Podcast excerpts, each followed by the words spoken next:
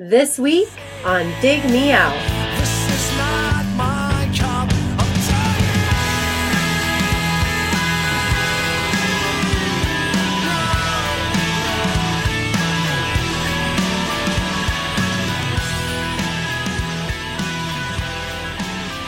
With your hosts, Jason Ziak and Tim Minneci. Jay, we are back again with another episode thanks to our Dig Me Out Union on Patreon. You can help us make the next episode happen by joining us at patreon.com. Nope, wrong. DMOunion.com. No backslashes anymore, or forward slashes, or sideways slashes, or dashes, or anything like that. It's DMOunion.com. That's the only place to go. Well, it's not the only place. You could go the old way, but I mean, it just it just redirects you to the same place. yes, exactly. Just trying to make your lives a little easier if you want to help us out. Pulling some sort of internet trickery there. Uh, it's black magic. like you, you type redirect. in one thing and it takes you to another place. It's a wormhole. Yes, it is just like Interstellar. That's what happened to Matthew McConaughey. He went through the wormhole, came out in a drawer. I don't remember. I don't remember that movie real well. This episode, Jay, we are joined by someone who has been with us before. It's Dewey Cole. Welcome back, Dewey. Yo, yeah, I just uh, I just bought Interstellar on uh, I bought a 4K TV this year, and that was the movie that was recommended to buy on a 4K Blu-ray. So I just I just bought that, and I haven't watched it since it came out. So this is completely off topic of the podcast, but you're right. I do remember him ending up in a drawer, and I do remember everybody being so much older than him. That was my one memory of the movie. So Thank you for diverting us immediately from yeah, the show. the podcast is not about Interstellar. People stay tuned. Stay tuned for our Interstellar podcast coming up. Bonus Patreon comment. comment. Yeah. Uh, We'll, we'll do a we'll do the complete two and a half hour uh, commentary to the whole episode, Uh, uh, the of course. whole uh, movie. No, what you are here to do is to share with us your pick for your 12 month pick. Uh, your your pick for your 12 month pick. That's repetitive. Your 12 month pick for your Patreon um, pick. I keep saying pick. Now it's in my head. I can't stop saying pick. pick, pick, pick. Pick, pick, pick. What did you choose? So I decided to choose a band that has not been featured yet on the podcast, and I really had two options. I had, well, first off, the band's name is the Verve Pipe, and I really had two options. Well, I had more than two options because they had some independent releases uh, in the '90s, but I wanted to stick with a major label release. There was really two to choose from. Uh, there was 1996's Villains, and there was 1999 self-titled. Um, in my opinion, Villains is a stronger record and I would like to try to get more people into it. That's why I'm, you know, that's why I picked the the record. So that's why I chose Villains. So I'm hoping that uh, we can get into it tonight and talk about it. Oh, we gonna get into it.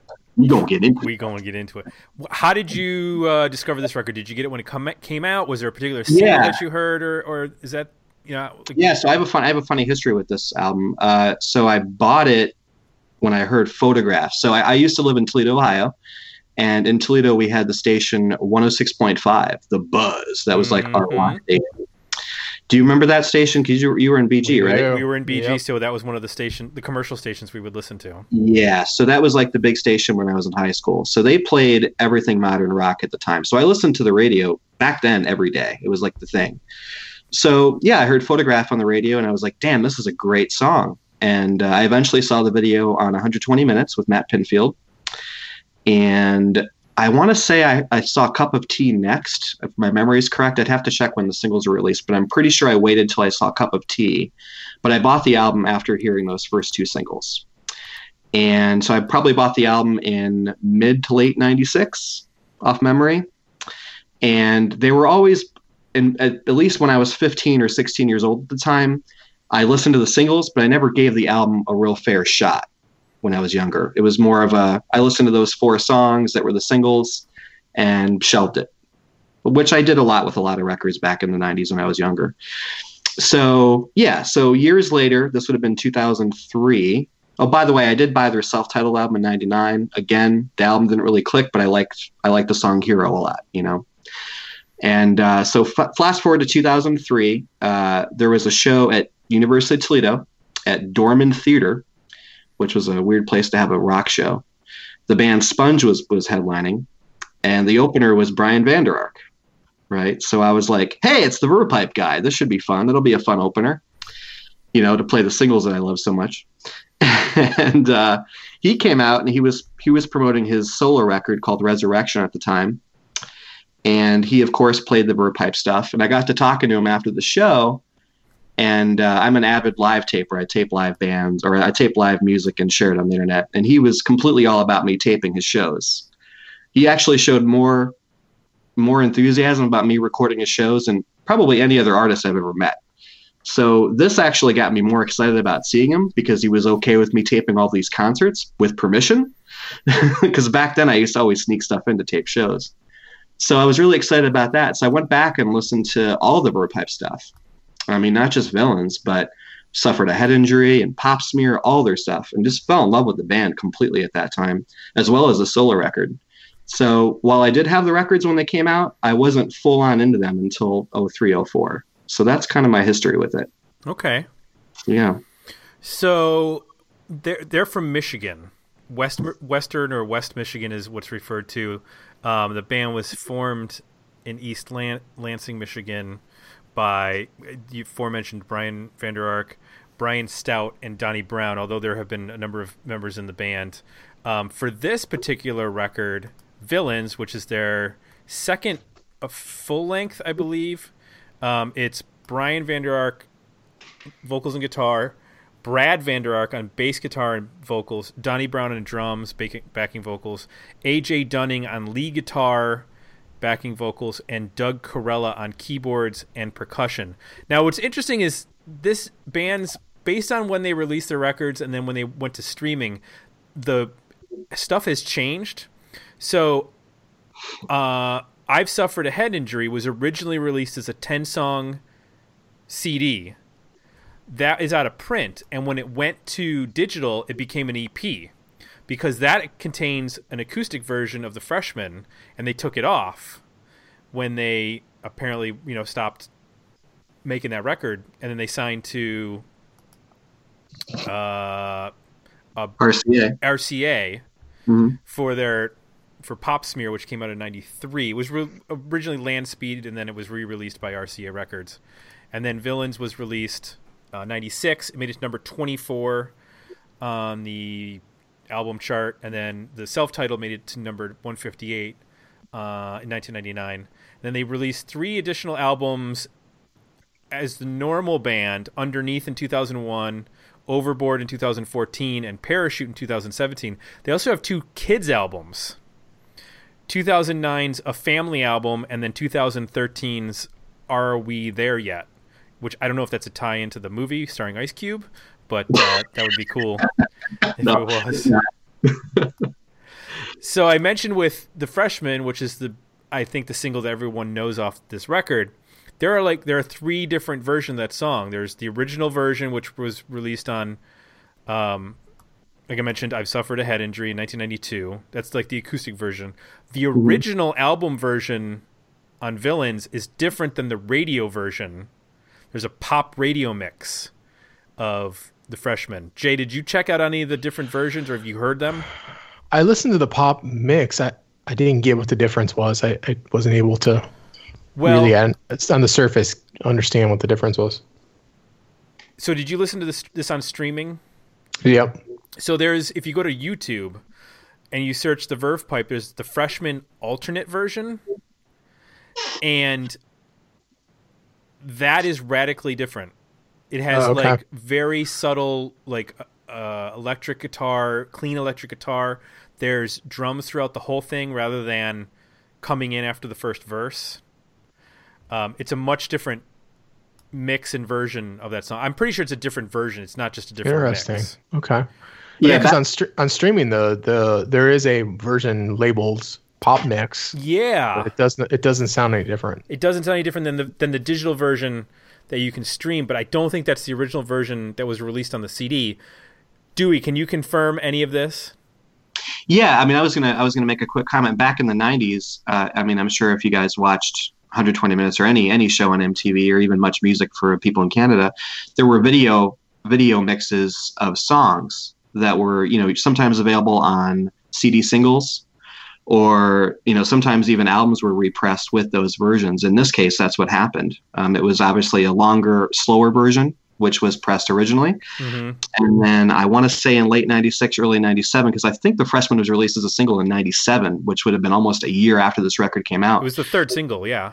Yeah it was definitely after the first two because i got into them during photograph and cup of tea and i remember when freshman came out i was a little like well this isn't a you know this isn't an up up tempo rock song so i was kind of just not really into it as much um, but anyway, yeah, that's exactly what happened. They put the video version on subsequent pressings that came when the when the single was released, and um, yeah, that's a sign. But there was a lot of bands that did that back then. I, I remember the Goo Goo Dolls single "Naked." I used to love that. So I still love that song. Off Boy Named Goo, there was a video version, and then there was the album version, and it took me years to track down the CD single with the video version of that song. But uh, yeah, that was done a lot back in those days. Yep which was, of course, a great way to move some CD singles when you wanted to. Yeah, uh, yeah, you know. exactly. Remixes and everything else that were that were stacked on those things. Now, I mentioned this band being from Michigan. As people might know if they've listened to this podcast, Jay and I went to Bowling Green State University, which is 20 minutes from the uh, Michigan border in Northwest Ohio.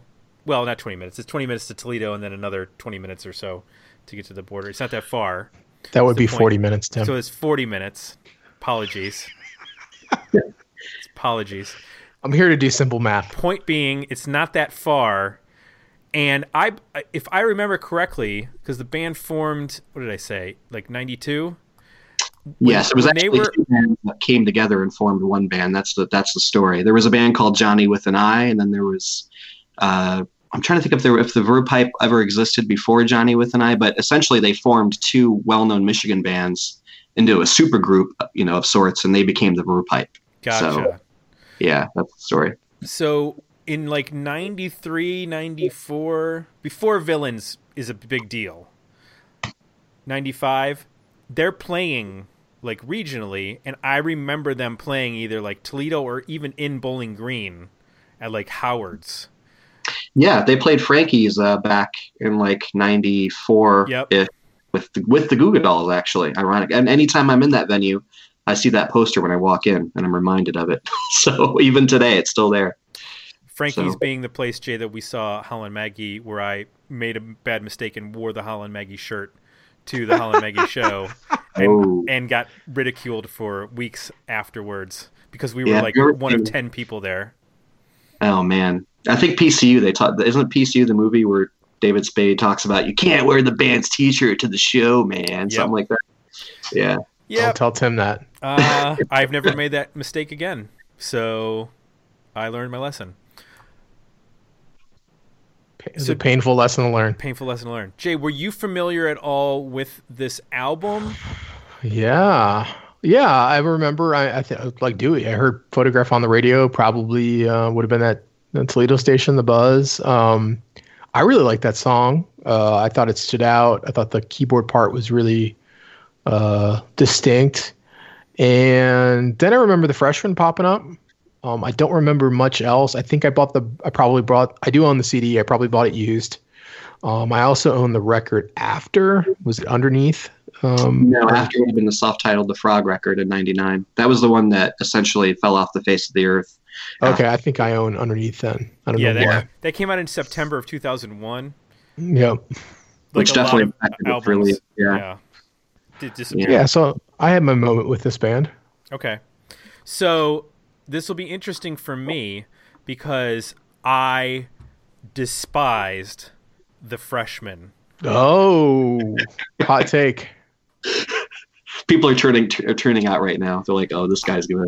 I don't know what it was, but there was like there are a lot of bands that I liked in the 90s who put out songs in this vein that I could not stand. So examples would be like Lightning Crashes by Live or Brick by Ben Folds 5 or A Long December by Counting Crows, Glycerine by Bush. Like all these songs are these like very serious, heavy, ballady kind of songs and I was not into that at that time. Wow. Yeah, just but- wanted a party. I mean, I like all those bands, but it was The girl word. those songs that I was like, please delete the song from that CD. I do not want to hear that song ever again. Do you, have, any- do you have any girls I talked to in high school that we, I would talk to about the Verve Pipe and they would go, I love the freshmen. Right. Hey, we have something to talk about. All right. You know? I, I'm seeing a pattern here, Not Tim. there, but, you know. Yeah. Why do you hate women? Oh wow! Whoa! so this will be interesting because now I get to like analyze and get It's- into this. Al- so what I'm saying is, I really didn't like that. Didn't like that song, so I never bought this album.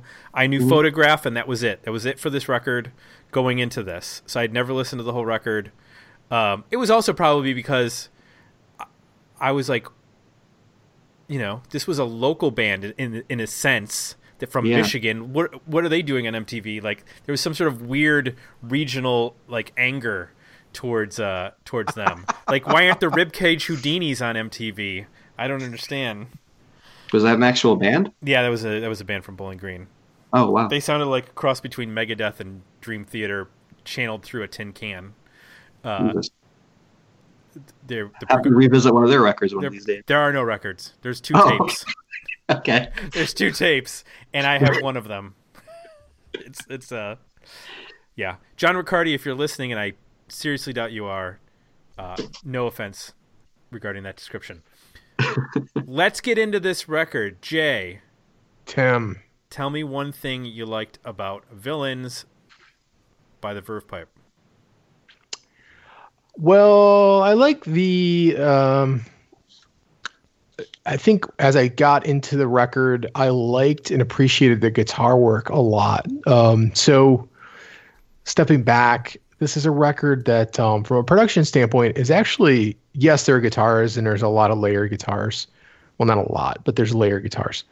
But the bass and the drums are so well produced. Um, they fill up a lot of the sonic space. So you get this fairly big sound just by the drum and bass sound. What I found is I when I got into the record and the parts that I liked were where the guitars were really just enhancing the song, like finding spots to create dynamics and texture.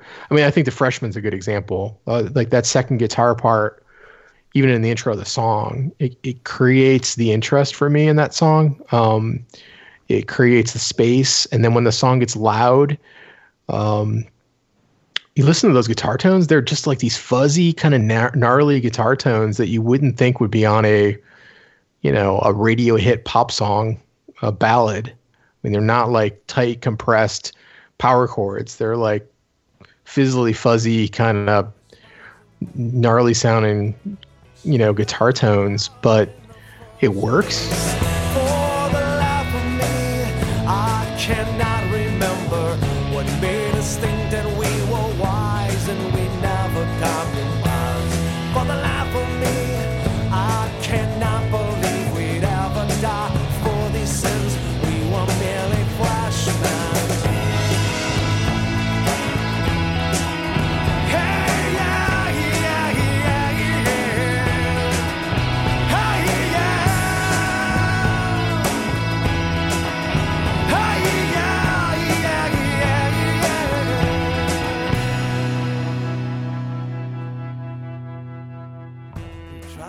So I found myself as I listened to the record more really picking up on just how um, tasteful the guitar work is. You can tell that there is a lot of ability there, uh, I think, but there's a lot of constraint. Like they could really go overboard, um, and they don't.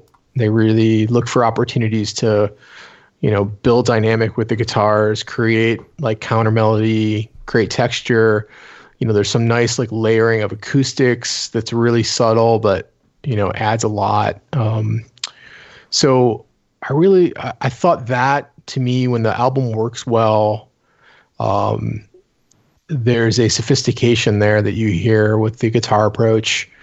Um, i think you hear it somewhat with the vocal and the, just the overall melodic sense t- as well but it really stood out as i broke the guitar playing down and could kind of understand just the the level of thought that went into it um, that maybe on the surface you don't necessarily hear. I'm going to echo that I this album sounded way better than I was expecting. It, it really is like well produced and well thought out in terms of there's some interesting keyboard touches like you mentioned with Yeah. photograph. There's some interesting piano and organ pieces here and there that are those can be so badly done and overboard and they just stick them in the right places so that there's just a little bit of an in, like a more interesting thing going on than just guitar bass and drums. The other thing that i i picked up on about this record that i liked is um and we'll get into the, some of the comments from patreon in, in a minute but the first time through i was like oh, okay this is sort of like you know mid 90s alt rock. You know i could see this you know there's some pearl jam influence and you know that sort of sound but when i started to like dissect what brian vander ark was doing as a vocalist and what was going on with the guitars and some of the leads and how they were trading stuff back and forth like you mentioned with the freshman like the, having the second guitar part really helps make that song rather than it just being like like you think of like wonderwall like really being Yeah. driven by just like one acoustic guitar strumming but like there was really interesting stuff that was going on from a melody standpoint in songs like I like the title track Villains.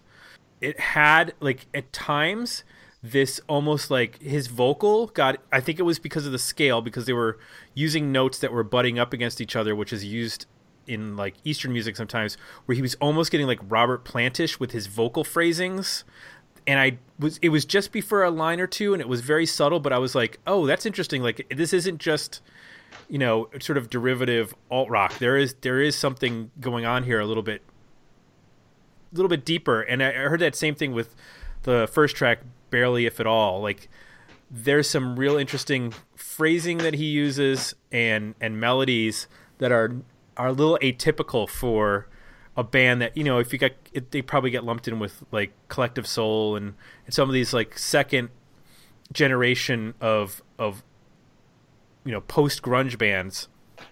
And um that kind of stuff was what was piquing my interest. I also really like their use of um, they were able to figure out a way to make slower and mid-tempo songs more interesting and it was through the use of dynamics and builds and obviously through brian Ark's like songwriting ability. Because a lot of this album is pretty mid-tempo and that can get into a really bad rut at times with with some bands where you just kind of feel like oh this is they're just kind of in one gear. But they do a really good job of like a song like ominous man or villains is another example where they do a good job of like building within the song even though it doesn't build to like a, an insane crescendo of you know a, a big payoff in the sense of like um, you know explosions in the sky or something a band like that. But it has a nice trajectory within the song and those are two examples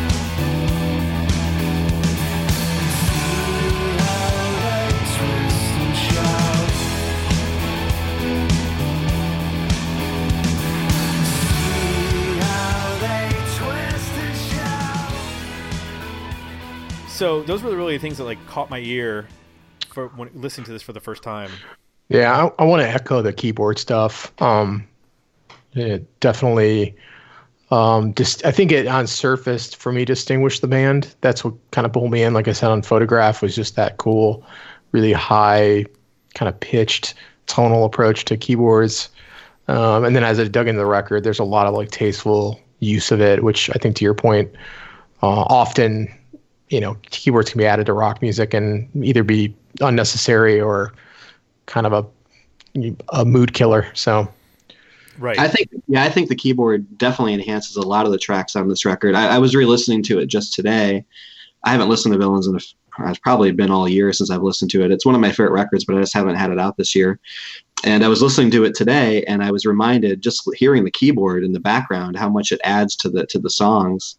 And I haven't really thought about it before until until just today. I was like, damn, Doug Corella really really did a lot for this band, uh, not only on album but live too. So it's a little, it's probably not noticed uh, just from you know seeing them or from listening to them, but it's definitely there, and it holds a lot of those songs together. So Well, I think on Photograph is like a perfect example. That's an unusual little riff that he's playing, and then Yeah. and it's such an interesting, interestingly constructed song because when they come in with those guitars, those are some gnarly guitars that are going on. You know what I'm talking about, Jay? Like they're Yeah. they're not clean or like really compressed guitar tones. There's some real noise going on, and I, re- I like I don't think I ever really paid attention to that before, but that Yep. like shot my appreciation for that song up because it was, you know, it, that's a clear single. They recognized it, and it was. I remember it getting played, but they took a chance with making the guitars as as sort of nasty as they are, which is cool. Yeah, I think both that and Freshman. When you listen to it now, there's no way a song on the radio would ever ever get guitar tones like that. It's just not gonna happen. Right. You know, so I really now can appreciate that of like how cool and ballsy that was because uh, just a few years later, every producer would have told them, "No, no, no, we're not doing that." Oh no. and uh, I think to me, it, it it helps the song hold up.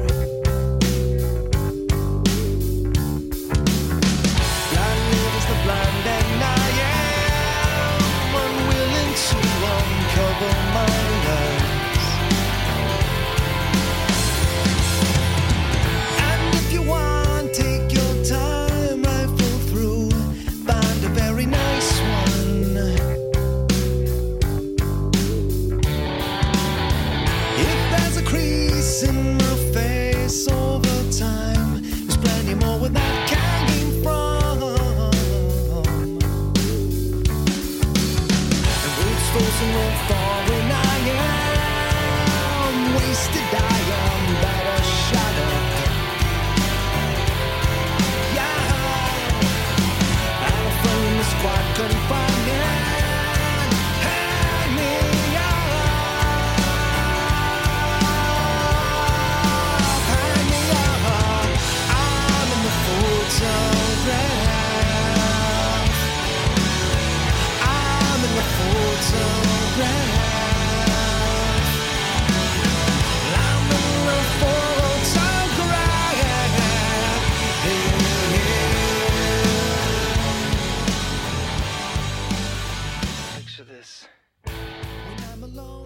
what about Cup of Tea? Cup of Tea it hits really hard too there, and with that riff in the beginning, the tone is great on the guitar, and that uh, that's that was a second single. That was uh, I, I love that song as much as Photograph.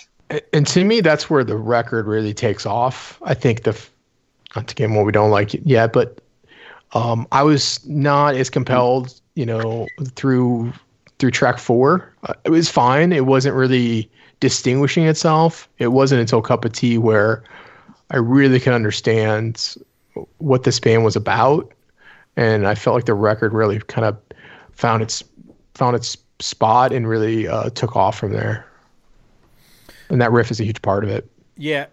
Do you mentioned about the the keyboards being a, a key factor in terms of you know revis- revisiting this? What are you mentioned about wanting up people to hear this record and expose them to it? What are some of the other things that you really like about this record? As far as I mean, it just plays really well front to back. Uh, I mean, like I said, re-listening to it today. Uh, I mean, songs like "Drive You Mild."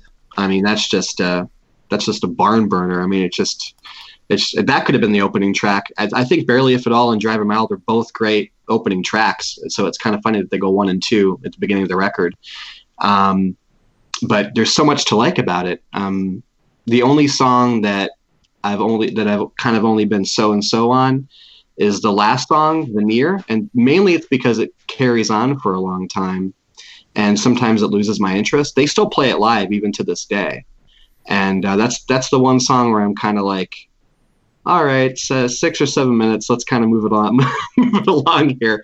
But you know, it's it's the closer, so I, I understand. But that's really, I mean, other than that, the whole thing has so many so many great things going on. From uh, they obviously there's a lot of uh, with photograph as being an example, like a loud quiet dynamic, which was very popular at the time. Uh, you know, and um, Ominous Man has always been one of my favorite songs by this band. Uh, I just love the choruses are so catchy on this too on this record. Um, I could. There's way too much to talk about. There's way too many great things going on, in my opinion. Uh, the freshman, I like like you, Tim. I kind of had enough of after a while after after the overplay, but um, you know it's it's still it's, it's still a great song at the end of the day. It's just one of those songs. It's like Cumbersome by Seven Mary Three. It's like I I'll be okay if I never hear it again. You know. I think also I think I was uh, jealous because Brian Vander Ark in, in the video has got like the perfect like blonde grungy hair. Yeah, he does. That's true. I and wonder the, what and the soul patch and is looking very serious. Yeah. I wonder what the uh, what the what what the set was like that day, getting his hair to look like perfect before they shot the video. it's like just don't move, Brian. Stay right there. All right, action. Let's talk about some of our comments over at Patreon, which we need to thank Ian Wobble. He jumped up from the seven to the thirteen fifty tier, Boom. which means not only does he continue to have his um, T-shirt that he's going to receive, which he probably I think he already did. He's getting another T-shirt. He's gonna and He's gonna be wearing pick- "Dig Me Out" five days a week. he's he's gonna get to pick an, an episode as well coming up, and he's now part of our steering committee, so he gets this special steering committee sticker. That's right. Uh, so he did not have a comment on this episode, but some other folks did. Gary Moran said this album is a lot better than most people thought it would be. Being from Michigan, it was a pretty big deal once photographs started to get some play. There is a lot of creative, sometimes jazzy guitar work, and Brian Vander Ark is a solid songwriter. This one is tied to a lot of nostalgia for me, but I think it still holds up well. Um, John Seaman says, haven't listened to this album forever, but remember liking it more than just the hit, The Freshman. I think this is a, I think that's a classic song from the '90s. The only other song I think of is the title track. I love how the song builds up throughout. Remember the video too. Uh, and then he goes into a story about meeting Brian Vander Ark in a bathroom, uh, which we'll leave for the patrons there. Uh, Tara McCook says, I really love this record at the time. It was so much more f- than a monster single, which is pretty great, and is still a highlight of my many playlists of mine. There were among they were among the best of the wave of late '90s radio friendly alternative-ish power pop bands. I don't know if I would use power pop as a description. Straight up, I think it's more straight alternative rock or just rock. Uh, Veneer, Penny is Poison, and Barely If At All are particular highlights. I saw them in DC in January 2018, and they absolutely killed it. The band was in rare form. Brian Vander Ark was in great voice, and it was so much fun. They were clearly in it for more than the nostalgia bucks, unlike some of the other 90s tours out there. Oh, and one more thing. They released a live acoustic version of the record in 2017 that's absolutely gorgeous. Definitely worth checking out. So that means there's another version of The Freshman. Yeah, I, I checked that out. It it is very very cool. They actually, uh, I think they replaced a lot of the keyboards with strings, which is kind of a cool approach. Hmm. That's acceptable. Yeah. it sounds good too. Uh, what else, Jay? You want to grab one of the comments? Sure. Eric Peterson, listening to the card today, stray stray thoughts, one generation defining song, not even the best version of it. That's the freshman, of course. Best version is live from M- MSU Auditorium. Oh, We talked about that. I didn't know there was a live from MSU Auditorium version. Is that on a single or is that just a YouTube thing? I don't know. A solid single, and the rest hit me as overproduced and under underwritten riffs by on Black by Pearl Jam. Uh, yeah, I think early on I could in the record I could get that. Um, you know, mentions Nixon's Collective Soul, which you mentioned. Um, they were a local band in, in in the '90s when he was in college, and I really wanted him to make good. Yeah, I mean, I was rooting for him too. T- Tim was the hater. Yes, I was. Tim's the only person I've ever met that doesn't want a local band to do good. it, it was a weird, uh, you know, It was a dark time for it for was you. a dark time. It was when like this uh, concept of selling out was a thing, which I do not agree with anymore. Uh, Darren Leach said, I listened to this album a lot back in the 90s, and I have to slightly agree with Eric about the comment he made about it being too late in the cycle. They think they fell foul of this style going out of fashion as quickly as it arrived. Didn't help that their 1999 follow up is a terrible album. Oh. Uh, I have to say, Brian's voice is very unique and makes the album that much better. Barely, if at all, is a killer start for this record, for this album. Has 90s written all over it, but great riff and drumming. Cup of Tea is my favorite track. Um, on the single EP album Dig Me Out scale, for me it's still an album, but I would remove Real and Penny is Poison. Interesting because that was one of Tara's picks for favorite Uh-oh. songs. Oh. I would shorten Veneer as it seems the ending goes on for three minutes. Never released on vinyl, although Photograph was released on a 7 inch in the UK. Interesting. And then Whitney Bueller said, I've always preferred their follow up, self titled 1990 album. So there you What? go. Darren and Whitney in in uh, in uh, button heads there. He said, he said that song "Hero" I've listened to about a bazillion times. I never tire of it, not even after my one bazillionth and one time. Uh, and then Mike Bond says the Verve Pipe are one of those bands that, whilst I recognize the name, I've never actually heard them before. After listening to the album over the last couple days, they certainly seem to have an early Pearl Jam way of college rock thing going on that screams 90s alternative rock right up right the way up to photograph. The album feels impressively solid with a collection of great songs but starts losing me after that. Definitely worthy album for me but could do with some trimming towards the end. By the way on the song veneer do they seem to be channeling across the universe by the beatles or is it just me that's interesting i didn't get that but on real there's definitely some beatleish influence on that song with the way that they use the keyboard in the halftime part. You know what I'm talking about? They use that bop bop bop bop bop. It's like it's like uh Yeah, I know exactly what you're referring to now. Oh yeah, yeah, yeah, yeah, yeah. I get. I get what you're that saying. That was the only Yep. time on the record where I was like, hmm, that's a little obvious. You know what I mean? Yeah. Like Yeah, I mean, the I Beatles are a huge- huge influence to Brian, so I'm not I'm not too surprised. Right. I, I know that's an easy way to like incorporate a little Beatle flavor into your song. So sort of do that like I guess it's like a mellotron or something. I'm not sure what the exact keyboard part is there or electric piano or something. But it, it has that very strong Beatles vibe. When we were in, we were in love with everyone and everything. I guess it was a good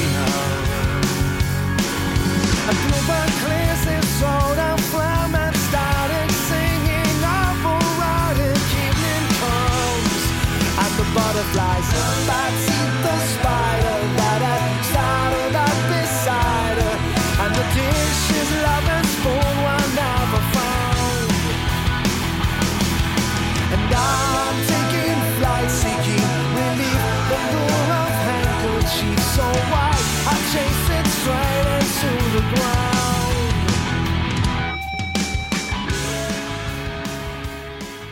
there's a promo EP that came out called 85 on 31. I want to say it came out in 97. I, I have it somewhere up uh, with the rest of my CDs, but um, it actually has a great live version of Strawberry Fields Forever on there uh, from this Villains tour. Uh, so yeah, just showing the Beatles' influence. I mean, they put they put a cover on on that promo EP. So Ah. And then Luke said lead singer Brian Van is an awesome, down to earth guy who's put out some great solo stuff as well. I'd bet he'd come on your show if you asked nicely. Well, I didn't want to express my deep, uh, uh, shameful hatred of the freshman, so we decided not to um, invite him on. Another uh, another blow in the uh, in the face off. Whitney Beeler says, "I'm right, he's wrong." In the live, the live comments. Yeah, and Matthew Barnes said I had the pleasure of doing sound and opening for these guys. They were great live, and they're also super nice and down to earth. Thanks for the live comments on this episode, uh, gentlemen. Here, let's get into some stuff was brought up. I, I that I agree with with regards to maybe what doesn't work. I do feel like this is a little long, and it's not that it uh, in the opposite way with you, Jay. I don't think it starts out slow. I like the way the album starts out, but once you get into real, like the last three songs, kind of, I feel like I've already heard variations on those. So I don't know if there meets. I would like this album to end on "Ominous Man." I think that's a cool song. Would be a great like closing track. What? So- yeah, I would want to move that to the like the last track and move "Real" up. And I, I do like "Cattle." I think that's a cool song. So I'd move that up as well. But yeah, I just the back half of the or the the last couple songs. I don't know. I don't like the arrangement, and um, I don't. I'm I'm with the not. There's pretty poison. I didn't particularly care for. I also didn't care for Reverend Girl. Um, Those are actually two songs that I got into after seeing Brian play them live, which is kind of weird because when I had the record, I was more geared towards the singles. Uh, but I saw him perform solo so many times in the 2003, 2004, 2005 years that seeing him play these songs solo acoustic kind of made me more interested in them. And they're actually, in my opinion, better uh, in a solo acoustic arrangement. So when I hear the album version, believe it or not, I actually prefer hearing him play those solo. So I prefer to listen to him playing those on his solo live records, which is kind of weird. But Penny is Poison uh, is just a great, great pop song. It's just, it's, it's I, I just love the song. And Reverend Girl was written about his mother. Um, so yeah, I don't know. I, I love those songs, but it took me a few years to get into them after seeing him performed in a different way. So maybe it's the production on them. that- Possibly, yeah. that doesn't that doesn't work for me. But Jay, what does not work for you on this record besides the opening?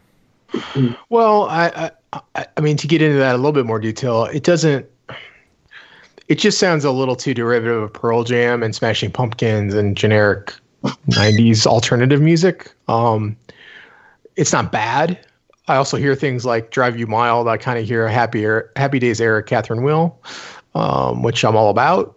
So, i- i- you know, it, it's done well. It's not, you know, annoying or unlistenable it's just not remarkable until you get into for me ha- you know halfway through the record where melodically it gets more interesting. I think rhythmically it gets more interesting. The chord choices the focus on the vocals just everything to me sharpens. Um i like the song real quite a bit too. I mean that shows a different side of the band to me. Yeah, um, I agree. You know, Veneer, I, I think is a is a fine song. It doesn't need to be you know, six minutes long, um, so it can definitely be sh- could be sharpened up. Um, but uh, to me, cup of tea, freshman, photograph, real, penny's poison. Um, I like myself. I mean, that gets into this dis- more distinct sound. Um, they also do a good job. I think you mentioned this, Tim, a little bit, but um, in the in there, you also get um, how they can stay in those slower tempos um, and make it work, and that's really hard to do. You know, we've talked about all bands when they get uh, in mid mid to slow tempos, uh, the song, they just drag and they have a hard time carrying the songs. Um, they do a pretty good job, and I think a lot of that is to do with how solid the bass parts are, how well thought out they are, how good the tones are. It just creates a fullness and there's just enough propulsion. And then they, like we I started off with, there's enough texture to keep you engaged. Um, but I think it really shines in that, you know, to me that uh, the second half of that of the record is really where you get that, and the first half is a little bit forgettable. Um, I think uh, in whole. I think overall, I would move a, a. Thinking about it now with what you said, I might move some more stuff around in terms of. I think the set, uh, the the track listing is a little odd. Yeah, I, I'm with you. I think the sequence in this record it doesn't quite make sense to me. because there's a lot of songs that I like individually, but I found myself like, I, I would listen to the record, and they go, okay, I want to go back to this particular song, and I would f- like hit, hit that one over and over again rather than just listening to the album straight through, because I was trying to like focus on particular tracks.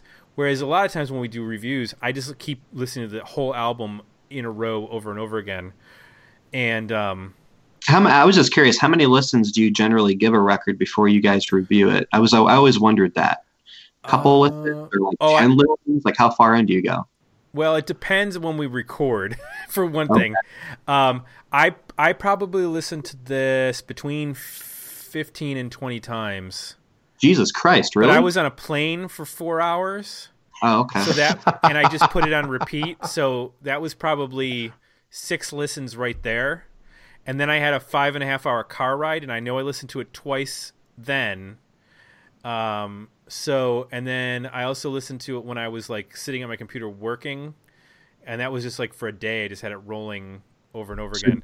So you force yourself to listen to records that you're not really feeling after the first couple listens? Like, do you force yourself to keep going and No, listening and if I listening? figured out I don't like it pretty quickly, then I spare myself after like five or six listens. But I feel like I need like f- at least five listens where I'm paying attention. okay. You know what I mean? Like where I'm actually like taking a note, taking notes down, uh, or I'll try to like focus on a particular instrument for a for a one time through. I'm like I'm I'm really gonna focus on the drums this time. I want to hear what the drummer's doing, and I'll listen to the record all the way through, just listening to the drums. And sometimes I can play with my EQ and mess with to to focus in on certain things. Do you Um, sometimes switch it out between speakers and headphones with different listens? Because with headphones, you can hear a lot more with a lot of records. Right, I do. I I'll, I'll listen with regular headphones, and then sometimes I'll pull my headphones out and I'll listen to it with my computer speakers. And Ugh, I God. know, but I get, but you get a different sound. Oh Yeah. yeah. you certainly do. Um, but I, I usually switch between my um, my headphones and occasionally I'll be in the car. This was an unusual one because I traveled so much when I was listening to this record, so it, it gave me an opportunity to listen to it like at least four different versions of of Wow. listening to it because I used my um, studio over the ear and then my studio in inner in ear Plug. plug, and then uh, computer speakers, and then car speakers. So that's four different ways of listening to it. We're out of free headphones to give away. No more plugs. I know there's we're not giving away anything. Screw those guys. No, they they did us solid. They gave us some. Yeah. They gave us some Yeah, gear. Um, you'll hear. Uh, I mean, I, I try to um, do a passive, couple passive listens, and then I try to do some active listens. And I'll notice, uh, and I try to call it on the show where it's a different experience. There's some records where passively it works much better um, than when you actively are listening and like taking notes. It totally changes your experience. Um, so try to do both. Try to do headphones. Try to do speakers. Try to do the car. Try Yep. to mix it up. I found it as a passive listen when I was just sort of paying attention. I would always clock in at like a song eleven or twelve and go, "Is this over yet? Like, where Yep. am I at? Did I start? Did I start this over?" Because I would just put it on repeat, so it would just loop back, and that was where I was starting to feel like, "Oh, this should be done. Like, where am I?" So, and then if you're noticing uh, during a passive listen, if you're noticing how long the record's been on, it's usually going to be a rough uh, review. well, I yeah, That's we'll been my get that. experience so far. Like if I'm like working and something's on, and I find myself going, "God, is this record still on?" it's usually not a good sign. either that or the second half of the record is pretty forgettable. I mean, I've had, I've had albums like that where all the all the great tunes are up front, and then you hear the second half, and you're just like, Nah, do I really want to continue on? You know, I, there's there's a ton of records like that. Well, let's talk about that for this record because um, I found it very odd that the f- the freshman and photograph are where they are. I mean, they're like right in the middle of the record. towards Yeah.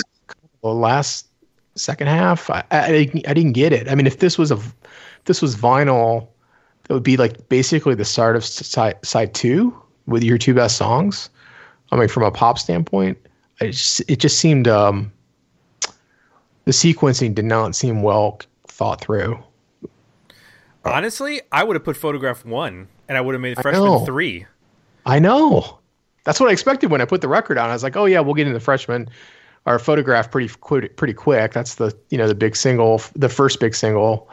I'm like track eight. What the fuck? What this guy's doing? Yeah, usually the big singles track one, two, or three on Yeah. most rock records from that, Yeah. that time. So it is different for for it being track eight. Uh, Do you It's- think that they maybe didn't know what their singles were? I don't know. I'm not really sure. Um, that would be a question for Brian if you ever have him on. I guess I don't know. Uh, Brian, if you're listening, let us know. I do. This is this is pretty funny. I'll, I'll give you guys a little a funny story about today. So I was, I was listening to the record today, and um, I was looking at the uh, at the credits on songwriting. I, I knew that Brian pretty much wrote this on his own. He actually told a funny story once that he locked himself in a storage facility in Lansing, Michigan, when his girlfriend kicked him out, and literally wrote this record alone in a storage facility because he had nowhere else to live. So that's that's where he wrote this record. So it's pretty much a Brian record. There's nobody else that had any input in it. I think AJ may have co-written "Penny Is Poison," the guitarist, but outside of that, all Brian. So I was online today looking at the credits, and I was on AllMusic.com, which, if you're familiar with that site, they list producers, uh, they they list uh, mastering, they, everything that goes in the record. The record's process is listed on the site. Right. And I saw a co-writer on photograph named Pete Willis. And I thought, who the hell is Pete Willis? So I clicked on his name, and it was the guitarist for, uh, for Def Leppard uh, between 79 and like 82 or 83 before they got Phil Collen in the band. and I was like, what the hell was this guy doing writing with Brian in 1994? Because I know the song was demoed in 94. So I sent Brian a message and I said, what's the deal here? Like, why? He's like, I don't know who the hell that is. So it's clearly wrong information. Well, Def Leppard's biggest hit is a song called Photograph. So That's- I think All Music has got their data mixed up. That was pretty funny that All Music listed a, a songwriting credit of a guy that has never even met Brian. So Uh, I yeah, guess- I I'm guess- pretty sure that's a that's some sort of AI error right there. yeah, I guess, I guess that site isn't 100% correct. So that kind of hurt, hurt a little bit because I use that site a lot when I look up albums. But now I Hey, want to hear this is, Brian. this is why we photographed by Def Leppard. right. That's why we need to exist. I mean, geez, Yeah. we leave history to Wikipedia and all music. Where would we be? Tim and I got to review every one of these records and set the record straight. Yeah, that's That's right. true. That's very true. But I thought that was pretty funny, though. He's like, I have no idea who the hell that guy is. I was like, oh, I'm, like, I'm not, not going to talk about that then. But I, I, it's kind of funny, so I brought it up. So Didn't So- Ed, Ed Sheeran have a song called Photograph? Maybe he'll get a credit too. Yeah, just everybody with photograph will will have the credit. yeah, oh my god, there's so many songs. Kind of like the song "Creep." Remember in the '90s, there were like five creeps going around. Yeah. TLC, STP, Radiohead. There's creeps everywhere. It was a creepy decade. It was for sure. We don't need to discuss the radio impact of this album because it's we all know what it was and it was pretty big. I mean, bands rarely get as big a single as as the freshman was. I don't know the exact chart position where this ended up. I don't. Do you guys? Did you guys look that up? I did not look it up, but I'm fairly sure it was number one in active rock uh, in '97. I'm almost positive it was. And Brian still gets royalties on it to, to this day, even though it's, It's pennies. got 50 million plays on Spotify. That's pretty insane. How many plays does Cattle have? That's my question. Well, Five. Well, Tim this week would have been 15. So Right. yeah, exactly. No, I have I have MP3s, but uh, Oh. yeah, like Cattle has 79,000 plays, okay. and the freshman is 42. Sorry, 42 million nine. Holy crap! Um, and then uh, what's you know after that is Colorful, which is from one of the later albums, and then Photograph has 1.4 million. So, you know, probably from this record, there's 45 million plays, which that's a solid 50 bucks that they've got there from Spotify. So Yeah. good for them. Right. Uh, and then they also I they had a song on the Great Expectation soundtrack, which um, also has like almost two hundred thousand plays. That I I forget about how many bands uh, contributed to uh, soundtracks that actually had hit not hit singles maybe, but strong singles off of that. So uh, I'm sure that uh, of, you know the various soundtracks that they appear on. Uh, also scored them some nice, uh, you know, Spotify spins. So it was mentioned in the comments. Let's talk about our overall ratings on this record, Jay. Were the album better EP or decent single? Where do you land? I'm going to be in a word the album. Um, I, like I said, you know, I think there's obviously material on here that's stronger than others. It doesn't need to be what nearly 60 minutes. Um, we pushing 54 minutes.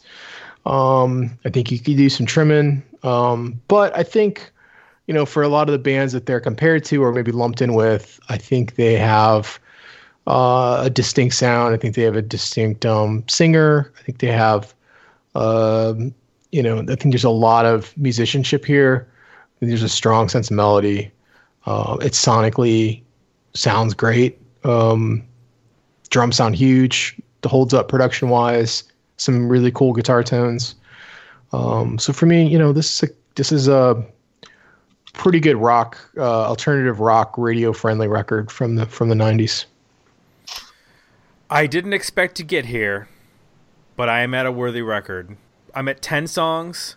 I would completely rearrange the track list, and I, I mentioned I would put Photograph 1 and Freshman 3, and I would uh, close with Ominous Man, and then however the rest shakes out, um, that's where I'd be. But I, would, I think 10 songs is a really solid solid record. And um, I was, you know, like you, this is a really solid alternative rock record that I was not expecting, and I I think the depth of it in a lot of spots was what I was not expecting to find. So that was a nice surprise, based on my previous um, hatred. So that's uh, you know, I turned I turned a, a, a frown upside down. Let's put it that Yeah, I way. remember. I remember when I messaged you about this pick, when you- when you when you mentioned what you thought about the freshman, I was kind of uh, buckling. I'm like, this could be either really bad or really good. I mean, it could either turn you around and you might really love it, or you might just trash the entire record, which I was prepared for. I'm like, you know what? If you hate it, you hate it. You know, I, I get it, but uh, I also understand being annoyed at the freshman because I, I was I was there back then. I, I know exactly what you're what you're referencing. I mean, everywhere you went, that song was playing. I mean, you couldn't escape it. Yes. Yeah. Uh, and while it's a great song at its core, sometimes there's only so much you can take of a, of a single song. Um, so, I mean, even today when they play it live, I'm just kind of, I don't know. I, I still I still see these guys quite a bit. There's a different lineup now. Uh, most all the all the original band members have gone except for Brian, but they have a great band now that's been together for probably about 10, 11 years now.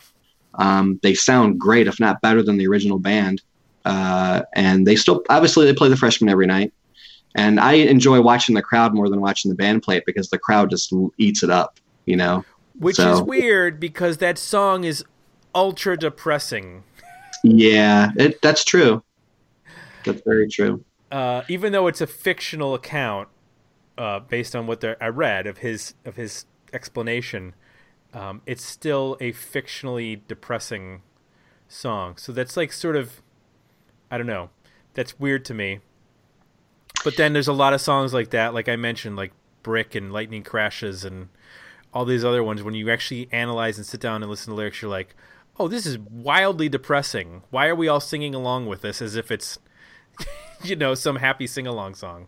Yeah. Speak, speaking of the band live, uh, Jerry Harrison, who produced this record, I want to say, didn't he produce Throwing Copper? If I recall, I I have to believe he did. Yeah. Yeah, yeah, he did a great job on this record. I mean, he was definitely the guy to choose, in, in my opinion. I mean, he just everything sounds so good, and everything else he's ever done I've, that I've listened to has sounded great. Um, you know, be it with live or or what what whatnot. But um, yeah, he did a great job. Yeah, he he's um credentials are pretty. I mean, he's got a I'm lot actually- of lot of good I'm records. pulling, I'm pulling him him up right now because I can only imagine how many records he's done. Oh my god. Yeah, Oh my God! Yeah, there's Rusted Root, Kenny Wayne Shepherd, Big Head Todd, Mayfield Four, Stroke. Remember Stroke Nine? Remember that band. Whatever happened to them? But yeah, he did a No Doubt record, Juliana Theory. Yeah, he's done a lot of stuff. It's a pretty amazing what he's what he's done. So you guys are both at Worthy Records. we're both at Worthy Records. Yes. You did well. All right. Now I want to warn you if you if you do go to 1999 and listen to the Froggy record, which is, which is the self takes a little bit more getting into than it's definitely uh, one that you got to play quite a bit of, be- before you get into it. I love the the self-titled record, but it's the sound is in my opinion the sound wasn't there, the production wasn't there.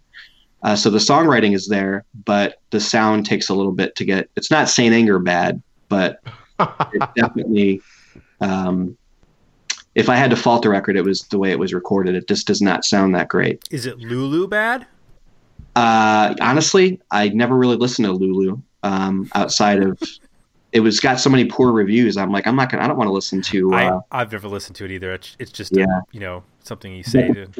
But the funny thing about the 1999 record, uh, Brian actually uses that experience to go around and talk to different corporations about failure and how he overcame failure to better his career and his life. Because that record just bombed when it came out. It just completely bombed. The RCA put a million plus dollars into the recording of that thing, and it came out, and it just.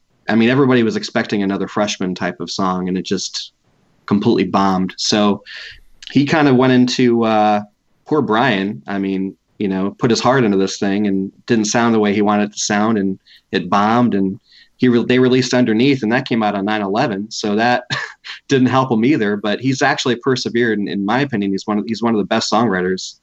Uh, of, of my generation for sure. I mean, his solo work is incredible, and if, if anybody's listening who doesn't really, not really too familiar with him, uh, his solo work is just as good as the stuff that he's done with the Verve Pipe. So I, you know, I recommend all of it. What's interesting, I mean, we need to wrap up because we're about to hit the hour mark here, but, um, you know, saying that they were expecting another freshman, it took them three times to get the freshman right as far as That's it being true. a radio song. You know, it was on. It was on. I've suffered a head wound as an acoustic song. The original version on Villains is not the version that was the big radio single. So we, they had to do a third version. So like to expect them to just like come up with another one when that song literally had been worked on for four years and th- and had f- three different recordings. That's kind of crazy. Like, I mean, I, I don't know I how don't you actually pull that off. I also think the time was also uh, they were a victim of, of 1999. 1999 was not the time to release alternative rock singles. Uh, I mean, we've done. re- I mean, I've heard you guys record, you know, review records from 1998, 1999. It's kind of the same story. You know, a lot of these bands that were releasing great alternative rock songs were just a victim of the timing. So, I mean, while Hero is a great single and it did get some play where I lived, um, that was pretty much that just it's a victim of the timing. It wasn't Limp Bizkit, you know, it wasn't Disturbed, it wasn't Godsmack, it wasn't uh, Sugar Ray, it wasn't where where rock radio was at that time. So, you know, Right. Right. also has something to do with it. Well, this is another uh, really interesting entry into our uh, our '90s discography. The previous ones I want to mention last year's "Pack Up the Cats" episode, which is one of the high marks high marks of our of our run. That was such a great episode. You also suggested "Nada Surf" and "Violetine," so those are all like really interesting. Uh, you know entries into our discussion of the 90s uh, especially with the violetine because i think that's a, that's their only record people seem to bring it up every once in a while same way with like the Fini Scad as far as the australian bands go so uh, thanks for making all So these what we're saying. Dewey, is you're you're batting a thousand. yeah Oh, that's good. So, That's so, good. so don't fuck it up. I, I recently listened to your uh, episode on the one and duns, and uh, somebody brought up the first Shirley Manson record before she was with Garbage, and I, I need to check that out. oh it's really good Yeah. Angelfish. Yeah, I need that's one that's on my list to listen to. So there was actually a few that were mentioned in that episode that sounded really interesting. So I need to either go back and write those down or maybe pull up the playlist. But yeah, there was a few on there that I really want to listen to. But yeah, I'm, I'm glad that I'm four for four. I think that's that's a good sign. that just means you got pressure on you for 2020. I 2020 know, but it's mounting.